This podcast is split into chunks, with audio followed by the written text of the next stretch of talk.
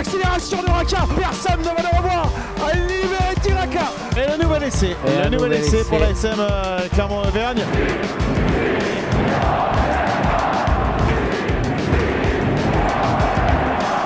Salut à tous et bienvenue dans l'épisode 37 de la saison 4 du podcast Ici Montferrand avec aujourd'hui autour de la table Christophe Buron, Fred Verna et Didier Cros. Messieurs, bonjour.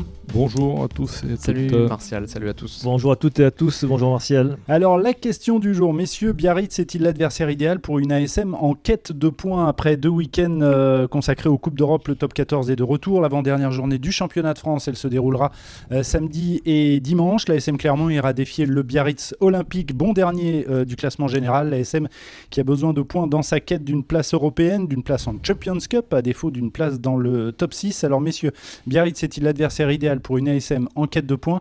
J'imagine que tout le monde va me répondre oui, Christophe. Bah, forcément, oui, parce que si clairement on va pas s'imposer chez la lanterne rouge, C'est à désespérer. euh, oui, là ça voudrait vraiment dire que clairement on n'avait rien à faire euh, dans la première partie du- de ce championnat. Euh, Fred, même chose Bah oui, même chose si euh, tu vas pas euh, prendre des points chez le, chez le dernier euh, ultra. À cette époque de l'année en plus, euh, À- à qui est complètement époque, démobilisé. Voilà, Oui. le- 24 points hein, pour les, l'instant. les rubans, les rubans vont flotter là, clairement. euh, Là-bas, alors le seul truc, c'est le contexte. C'est la dernière réception. C'est de, de, euh, de- de- des Biarros à domicile. Donc euh, bon, est-ce que euh, on peut imaginer qu'ils vont avoir à cœur aussi de, de montrer un autre visage que ce qu'ils ont pu montrer ces, ces derniers mois? Didier? Bah, je dirais non, pas forcément le, Ah. c'est pas forcément Merci, le meilleur Didier. adversaire. Du- du- pour euh, la première raison, c'est celle que vient de, commencer à évoquer euh, Fred, c'est-à-dire que Biarritz joue son dernier match à domicile de la saison à domicile, donc. euh, Il y aura la fête, hein, il y a des animations, il y aura une, des concerts. animation, on peut dire- même si j'y crois pas beaucoup, la- l'amour du maillot, les choses comme ça. mais, euh, parce qu'on au top sait que, 14. euh, les joueurs ont déjà Ouais. sûrement la, la tête ailleurs, mais bon. Dans, dans l'environnement, dans l'ambiance, euh, ils auront sûrement à cœur de faire, euh, de, de montrer leur plus beau visage. J'imagine, j'imagine. et puis, donc il y a ce contexte, et puis il y a aussi le contexte clermontois. hein, euh, ça va être Oui, encore une équipe On qui, va être de, tout à l'heure. ouais. faite de Mm. briques et de broc, avec des seconds, voire des troisièmes couteaux, euh, et aussi des joueurs qui ont déjà la tête ailleurs, euh, qui savent, euh, bon, euh, qui savent qu'ils ne seront plus dans le top 6 et qui, euh, on le sent, euh, ont un peu lâché déjà. Mhm. Donc je suis pas sûr que beaucoup aient envie d'aller faire la guerre, euh, si tant est qu'il y ait une guerre à Biarritz. Alors, Il y a, il y a un truc qui va dans ton sens, Didier, c'est qu'on voit souvent sur ces dernières journées des, des- des choses inhabituelles. hein. Tous les Ah ans, oui, c'est pareil. fait, on, ouais. on- on voit des résultats qu'on ne ça vaut dans d'autres sports, Ouais. mais ces dernières journées, sou- souvent, sont des sources de. On- on- souvent, on- voilà, faut, pas prendre la simple lecture du, Mhm. du- du classement ou de se dire cette équipe est démobilisée, n'a plus rien à jouer, donc c'est c'est forcément 5 points. C'est pas aussi simple que ça. hein. Les, les exemples du passé le montrent euh, Mais alors tout de même, systématiquement. il y a un élément qui est, qui est important et qui est, qui est statistique, même si les statistiques, on peut faire, leur faire dire euh, ce qu'on veut. Lors des trois derniers matchs à domicile, les Biarros ont encaissé en moyenne 45 points. Hmm. Autant dire que là, les... Ouais, donc moi je crois pas, je crois pas trop au, au feu d'artifice pour euh, se dire adieu. euh, barbecue et compagnie parce que euh, c'est un club où il y a un tel chaos à l'intérieur euh, vis-à-vis de l'association, les anciens, tout ça, Avec un président qui est un peu euh, particulier, on va qui dire. est très particulier. euh, voilà, moi, pour moi ils ont lâché, hein, ce club, euh, enfin l'équipe a lâché, les joueurs ont lâché. Donc ça va être très compliqué pour qu'ils rehaussent le niveau, même si c'est le dernier match de la saison. Côté Clermontois, la motivation, oui, c'est vrai qu'on peut se poser des questions, mais ça serait quand même désordre que Clermont euh, se mette à lâcher euh, un match, enfin ou à ne pas faire les, efforts nécessaires pour gagner ce match, sachant que toute la saison, et, euh, le discours qui a été tenu, mais euh, juste, plutôt légitimement, c'est que justement ils ont ils ont jamais trop lâché, ils ont jamais pris des, grosses vestes à, l'extérieur, euh, les Clermontois. Mhm. Euh, Mais ils n'arrivent pas trop à gagner. et puis en plus, ils sortent de 15 jours euh, où ils ont fait de la cohésion, ils ont fait des sorties euh, bucoliques, euh, la- nature, euh, très ludiques. Donc, Et puis il y a euh, un enjeu, donc il y a, il y a un enjeu, et puis il y a un il y a- enjeu colossal. il y a- là. Il y, a un enjeu, tu l'as dit, tu l'as dit, je pense que pas, pas un supporter et même pas un des acteurs de, de- du club croit encore au top 6. Voilà. Oui. Par contre, la qualification européenne, elle est encore envisageable, même si elle va être compliquée quand même. Donc on va rappeler qu'il faut finir dans les 8, c'est ça? Sauf, oui, dans les Sauf- 8, sauf si euh, l'équipe qui finit 9ème gagne le challenge européen. C'est-à-dire que si Toulon gagne le challenge européen et finit 9ème, eh ben, le 8ème passe à la trappe et fera le challenge. euh, voilà. Mhm. Donc 8ème ne peut ne pas suffire. Donc il faut faire le plein et ça passe euh, par une victoire Ah à bah, Biarritz et le- même le... Tout, tout Il faut autre résultat qu'une victoire euh, non bonifiée, à, enfin bonifiée pardon, à, à Biarritz, elle serait considérée quand même comme euh, pas comme une bonne performance en tout cas. Euh, tout à l'heure, euh, Didier parlait de, du contexte clermontois, qui euh, on doit en tenir compte, bien évidemment. Euh, alors, quid de, de, de l'état des troupes au sein de l'ASM Dans les colonnes du journal La Montagne, messieurs, vous évoquez les- la semaine dernière des, les cas d'Alexandre Fischer et de Samuel Ezeala, qui s'ajoutent à la longue liste de, de blessés. Bah, le dernier match contre le Stade français, on a encore mis quelques-uns sur le, sur le carreau. hein. Il y en avait quatre qui étaient sortis en cours de match. Bon, il y en a un qui a fini sa saison euh, alors qu'il venait juste de la commencer, hein, c'est Wesley Fofana. Mhm. Euh, quand Corrier, c'est plutôt la bonne nouvelle, euh, il craignait une fracture, enfin pas une fracture, mais une blessure un peu sérieuse au pectoral, donc ça a Oui, été écarté. Ça devrait aller. Visiblement, il s'entraîne normalement. Et les deux Mhm. autres, c'est grosse, grosse incertitude sur les deux derniers matchs. Fischer, euh, lésion musculaire au mollet, et Zeala, la cheville. euh, Lésion musculaire au mollet, euh, c'est Ouais. c'est mort. hein. C'est- mort au moins pour ce match. Après, c'est 15 jours Ah, après, peut-être. Si c'est pas si c'est une lésion, c'est mort. Si- Sinon, c'est c'est pas une lésion. Mhm. Euh, Pas, ça, pas y a prendre de risque à ce stade de la saison sans, sans rien derrière. euh, Donc je vois pas l'intérêt. Et on- et Et, et encore des incertitudes sur des retours attendus depuis très longtemps. Je pense à la Vanini, euh, Mhm. entre autres. Voilà, parce qu'on va rappeler la liste des blessés Ravaille, Lavanini, Pellissier, Ituria, Lapandri, Yato, Fofana, Moala, Penaud, Nakalevu, Raka, Purayi, Matsushima. Ça fait, euh, ça fait beaucoup. Il n'y en a pas d'autres, non euh Oh, peut-être, mais euh, bon. c'est déjà, C'est pas mal. c'est hein. déjà pas mal. Non, mais c'est vrai que c'est le problème principal de l'ASM cette saison. C'était pas une infirmerie, c'était un, un hôpital de campagne quasiment. là. Tout- toute la saison, ça a été un vrai souci. Je pense que c'est un record dans, un record dans le genre. Euh, Ah, le- la moyenne la- de blessés, La saison post-titre euh, de 2017 Ah oui, était pas mal 2017 aussi. était pas mal. euh, elle avait, considé- elle avait concerné, euh, ça avait concerné surtout des, joueurs à des postes clés, Ouais. quoi, euh, 9-10. Ça avait été compliqué aussi à ce niveau-là. On pense notamment à la blessure de Lopez. Mais là, c'est dans toutes les lignes. Et puis, c'est surtout des joueurs qu'on n'a jamais vus de la saison. Quoi. Enfin, des, Mhm. et des contrats, des contrats pro, enfin, qui, des, des joueurs qui prennent des, voilà, qui sont dans des, qui prennent la place, qui comptent pour un, mais qui ont- qu'on n'a jamais vu, quoi. Enfin, je pense à des Yato, à la Pandré, bien évidemment, euh, et, et d'autres, quoi. Et même à Ravaille, je, je connais, pas son temps de jeu en tête, mais bon, on a. Il a fait un bon début de saison, Rava ici. Oui, Il a- mais alors il, a chuté, euh, dans- il a chuté à partir de, de Enfin, janvier. il a chuté, il a, il a, il a, Il a disparu à partir il de a janvier. disparu sur Mm. blessure, et puis. euh, on Il y, a, il y a vraiment eu un peu de tout en plus. Il y a eu, il y a eu des, euh, des blessures musculaires, il y a eu des, des blessures sur des, des, Alors, des chocs, hein, des choses que qu'on se pas, le, les- le club se défend d'avoir moins de euh, blessures musculaires que l'année Oui. l'année- l'année dernière, par exemple. Mais par contre, plus de, euh, d'accidents, de, blessures d'impact sur des chocs. Des... De grosses casses, quoi. Et c'est souvent des grosses casses en plus. Hein. C'est pas des petites. euh, C'est pas la- la petite c'est- blessure, hein. Pas 15 jours à l'infirmerie et je reviens. hein. Euh, messieurs, euh, rapidement, euh, le destin de l'ASM dans ce top 14, euh, bah, il n'est pas uniquement lié à l'ASM, il est lié aussi aux autres, aux autres adversaires. Un petit focus rapidement pour, pour terminer sur la 25e journée du top 14, donc important dans la course au top 6 et pour les places de Champions Cup, on, on en parlait à l'instant.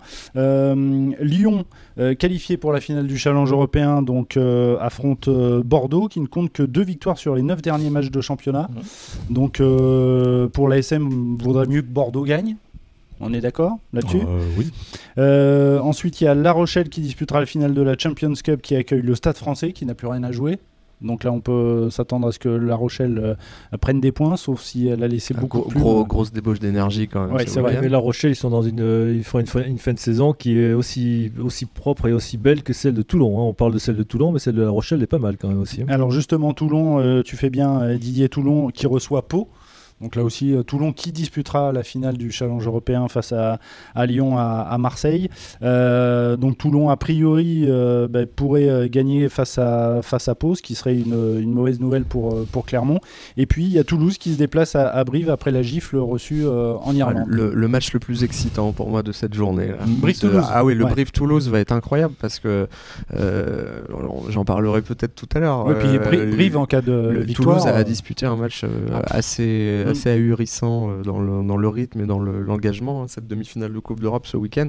Euh, donc là, eux, c'est sûr, ils y ont perdu des plumes. On verra à quel, à quel niveau. Puis euh, le, le CAB qui n'a pas le choix, quoi, qui est, Tu peux- qui est obligé Ouais. de, de- de gagner pour. Et pour- le CAB qui a, jamais, qui a toujours réussi les matchs euh, qu'il fallait gagner C'est vrai. mm, à domicile, mm, y compris contre les y gros. compris contre les gros. Juste une petite parenthèse pour. euh, tu parlais de La Rochelle, c'est vrai qu'ils font une grosse fin de saison, mais bon, ils, vont être- ils sont en finale de la Coupe d'Europe après avoir gagné les phases finales de la Coupe de France. hein. Ils ont, éliminé, ils ont éliminé Bordeaux, Montpellier et le Racing. Donc ça veut dire, tu, tu- tu penses comme moi, contre le Leinster, ils vont se faire laminer. Ah bah, euh, ils vont se faire laminer, ça je sais pas, et je leur souhaite pas d'ailleurs.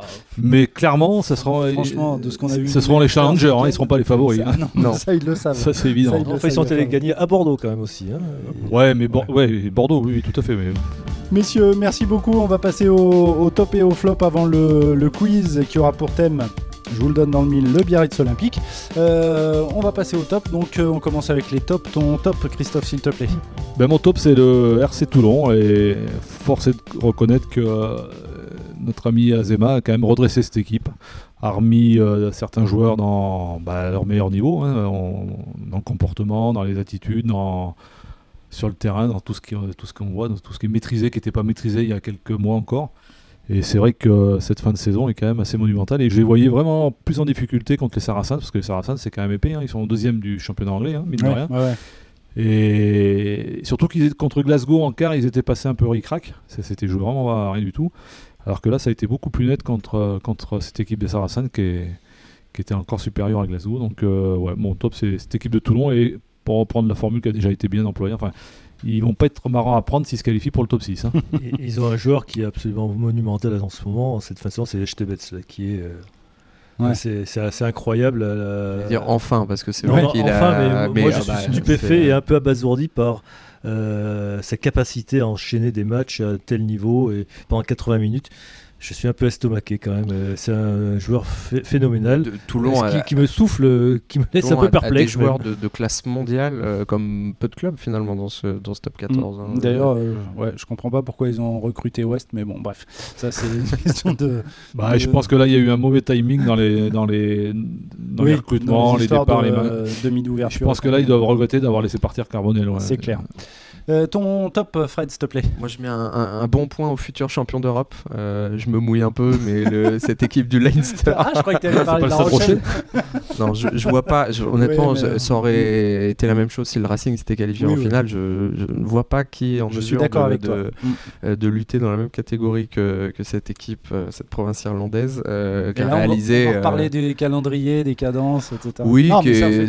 C'est mon flop. Ah, pardon. ce qui est, qui est plus flop. ou moins vrai, mais en, en tout cas, ça a été, ça a été incroyable. Sexton, euh, il a 102 ans, il, il est capable de sortir euh, un match, euh, Il a pris 140 commotions. mais pour autant, il est capable de sortir un match d'un niveau incroyable. Dans l'intelligence du jeu, c'était vraiment brillantissime. Je rejoins Fabien Pelouse, là, qui dans les colonnes du middle disait que c'est, il avait été éberlué par, par le, le niveau hein, de cette équipe Mm. du, du Leinster, qu'il l'avait porté dans une, dans une dimension quasiment jamais vue. Euh, ouais, dans un tout autre registre, mais ça me rappelle effectivement le, le- le- la grande équipe des Saracens euh, que Karl Clermont a bien connu, mais c'est on est on est à ce niveau-là, à mon avis. Là, on est sur une équipe fois- quand même qui, ouais. est, qui, est, qui est en mesure de, de, de, de, de- survoler. bémol euh, quand même, c'est que en mêlée fermée, ils sont pas, ils sont, ils sont un temps en dessous quand même. Ça fait. Mais ce qui est fou, c'est que malgré ça, euh, ça, ça les empêche pas d'être ouais, euh, très au-dessus. C'est la première fois que je joue à Toulouse, moi, ne pas bénéficier de l'apport du Mans comme ça a été le cas depuis, bah, depuis un an et C'est vrai demi, depuis, euh, qui est vraiment leur- leur- l'arme euh, fatale. Oui, ça va. Ils ont, à ce niveau-là, ils, ont, oui, ils ont du banc. deuxième équipe qui rentre là, Ouais. et vaut la première. Et là, ça Mm. a fait. Impressionnant. Euh, Didier, ton top En top, ça va pour les filles de Romagna qui ont, Yes. qui ont gagné leur, leur billet pour les demi-finales. Au À terme l'arraché, d'un- hein. À l'arraché, mais au terme d'un match vraiment formidable euh, qui, qui a fait honneur au rugby féminin, qui a fait honneur à cette équipe aussi, qui s'est comporté vraiment en équipe parce qu'il y avait en face euh, une addition de talents qui était sans commune mesure avec ce qu'il y avait euh, du côté de Romagna. Mais on s'est rendu, on se compte encore et on s'est rendu compte hier que l'addition des talents, eh ben, ça, ça se casse les dents parfois euh, contre, contre un collectif et contre une équipe euh, euh, qui, a, qui a une identité, qui a un fond de jeu, qui, qui a sûrement quelques lacunes physiques, athlétiques. hein. Les filles de, derrière, ça va aller moins vite que les arrières de, de Montpellier, mais collectivement, elles avaient un fil conducteur, un fil rouge, et elles s'y sont tenues. Et à l'image de ce dernier essai qu'elles marquent, c'est euh, à 80e minute, euh, chaleur étouffante, elles, en- enchaînent une quinzaine de temps de jeu, mais avec des bons choix, des, des bons gestes, vraiment. euh, Et puis comme un, le disait, une belle, euh, euh, un bel après-midi et puis une belle équipe. Quoi. Comme une le disait équipe. euh, Fabrice Ribérol, il y, a une, il y a un supplément d'âme dans cette équipe. Ouais, mentalement, il y a un truc ça, qui ça est- fait plaisir, c'est Mm. c'est rafraîchissant. quoi. Et l'ASM Romagna affrontera Blagnac en demi-finale, euh, l'adversaire de la finale de l'année dernière. Euh, on passe au flop, euh, Christophe. Bah, mon flop, on va, ça, ça va, je reviens un peu sur la, cette demi-finale qui, a- qui nous a tous euh, épatés entre Toulouse et, Mhm. et Leinster. Bah, mon flop, c'est le, c'est, c'est le calendrier du rugby français parce qu'on se rend compte que, et même s'il n'en a pas fait des tonnes, mais il l'a, il, l'a- il l'a quand même glissé à travers ses réactions légitimement. euh, l'entraîneur du stade toulousain, Hugo Mola, il a mis en, en parallèle le nombre de matchs que, qu'avait joué. euh, Oui. Il a pris en Les- exemple les Ntamak par rapport à Les Sexton. Irlandais. ouais, Et les c'est valable pour d'autres joueurs et on se rend compte qu'à ce niveau euh, d'intensité et de, de temps de jeu, de rythme sur, sur une demi-finale européenne, on paye à un moment. Il Et y a forcément une incidence. alors on pouvait se douter que le Stade Toulousain allait payer à un moment les efforts euh, effectués par tous ces internationaux, ils en ont 10, hein, pas l'oublier, enfin l'équipe de France. Pendant ce tournoi, bah, ça arrive au mau- mauvais moment hein, parce qu'on se rend compte que les, les joueurs sont un peu rincés et puis là, voilà quoi. Que veut le rugby français? Alors on sait bien que l'objectif prioritaire et absolu, ça va être la Coupe du Monde 2023. Ouais. Mais s'il n'y a pas un moment ou un autre euh, une réforme de ce calendrier, on va pas reparler d'une réduction de l'élite parce que bon, c'est peut-être plus le sujet aujourd'hui, mais changer des choses pour éviter hein, par rapport à- entre la Coupe d'Europe et le championnat et, et l'équipe de France, les, les pourvoyeurs de, de la sélection comme le Stade Toulousain, à un moment ou un autre, la, la ficelle, enfin la corde casse et Mhm. elle a cassé là, visiblement. Ton flop, euh, Fred. Alors Christophe parlait de réforme du championnat euh, professionnel. Moi, c'est les, réformes qui accompagnent les championnats euh, amateurs, euh, puisque bah, on, va avoir la fédérale 3 qui va à nouveau changer de, formule la saison prochaine. Donc c'est des choses qui étaient prévues depuis pas mal de temps. Mais ce qui m'embête, c'est qu'il faut être ingénieur à la NASA maintenant pour arriver à comprendre les divisions du championnat de France depuis, de- depuis, depuis plusieurs années. L'exemple en est, c'est Histoire, on en parlait, qui est, quand ils sont montés en, en fédéral l'une, ils étaient au troisième niveau euh, français. Euh, des championnats, ça semblait assez simple. Ils se sont retrouvés en cinquième, au cinquième niveau sans même connaître une seule descente. euh, euh, ils vont se retrouver au cinquième niveau en National 2 euh, sans même connaître une seule descente. Donc on- n'y comprend plus rien. Mm. On essaye d'harmoniser. On nous dit que c'est pour le bien du rugby français. Soit. Tu Mais, parles d'ingénieur à la NASA, mais ça, on peut remonter aux architectes égypti- égyptiens d'a- d'a- d'avant Jésus-Christ. Parce que je fais référence aux Égyptiens, mais je vais vous expliquer pourquoi. Parce que Bernard Laporte et ses équipes ont inversé la pyramide du Ah rugby oui. amateur français. Avant, il y avait une pyramide avec un socle élargi qui Mhm. allait vers une élite. Et là, ils ont inversé. C'est-à-dire qu'ils ont, ils ont agrandi le sommet, ils ont inventé de la, la nationale, la nationale 2, euh, antichambre du monde pro. Et, et ça va dans l'autre sens. C'est-à-dire que euh, je me demande à quoi va ressembler la troisième, quatrième série de- des championnats territoriaux euh, dans les saisons à venir. Quoi. C'est, Ils ont complètement renversé la table, c'est le cas de le dire. Donc, euh, ouais. À suivre. Euh, ton flop, euh, Didier, s'il te Ah plaît. Flop, on l'avait déjà, on l'a déjà abordé. là, Fred en a parlé, Christophe aussi. C'est le euh, sur ce match euh, entre euh, les Irlandais et Toulouse, avec et, et plus particulièrement le focus euh, dans le duel entre Sexton et Ntamak, où on a vu euh, la différence. Euh, éclatante entre un joueur en pleine possession de ses moyens et un autre qui était, euh, qui était dans le dur, euh, qui a jamais réussi, à remettre son équipe dans le bon timing parce que son équipe était aussi en perdition, alors que l'autre, chaque fois qu'elle était un peu en difficulté, eh ben, il l'a remis euh, dans le bon sens. euh, la différence entre un très grand joueur et puis sûrement un grand joueur, mais qui n'a pas encore l'expérience euh, d'un Sexton, quoi, qui était Alors qu'il pourrait être son père. Qui, est- qui 37 était ans et vraiment 22 ans. un, un joueur formidable sur ce, sur ce coup-là. Ah, ex- ouais, enfin, Sexton, euh, j'ai eu une pensée un peu pour Laurent Travers, qui est voir le président du, du Racing, qu'il a eu pendant deux ans. Ouais. Ils, ils doivent se poser des questions. sur- Ils ont eu son frère, non Oui, voilà, Euh, c'était son euh, cousin. C'était son, cousin c'était son jumeau et qui joue moins bien, bien moins au rugby. Là. Quand on voit ce qu'il fait à 37 ans et ce qu'il faisait pas au Racing il y a quelques années. C'est le risque avec les Irlandais ou les Gallois, là, quand on prend les, les, les cadors de ces, de ces pays-là. Euh, on peut se retrouver avec leurs frères régulièrement. euh. Peut-être championnat. La, la vie parisienne aussi qui lui allait pas. Bref, messieurs, on va terminer avec le quiz. Je vous le disais, le thème, euh, le Biarritz Olympique, donc euh, futur adversaire de l'ASM. Euh, rapide, hein, euh, le premier qui donne la bonne réponse. Euh, L'année de naissance du Biarritz Olympique, vous avez une idée ou pas euh, 1908. 1908. Au hasard. euh, Au hasard, 1920. euh, c'est c'est proche de l'année de naissance de l'ASM. 1912. Encore un petit 13. peu. Voilà, 1913, le 24 avril, fusion du Biarritz Stade et du Biarritz Sporting Club. Euh, l'année du premier titre de champion de France du Biarritz Olympique. Il y en a 5 en tout. Il y en a 5, c'est dans les années. Euh, années 30, non non, Années 30, ouais. 30, c'est les Années années 30, 30, ouais, c'est ouais. 30. Alors, euh, 3-0 contre l'USAP.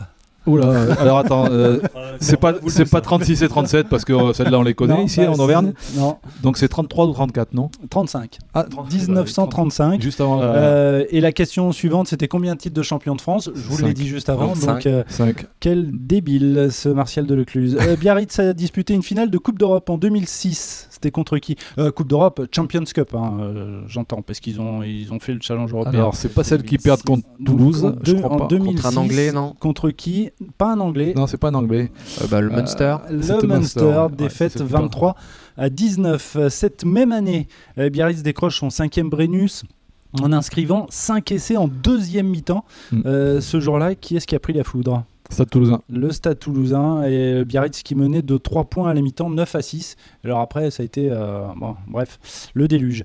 Euh, on termine, dernière question. L'année d'avant, 2005, le 11 juin au Stade de France, le BO euh, a eu toutes les peines du monde à battre le Stade français en finale après prolongation, Mhm. 37 à 34.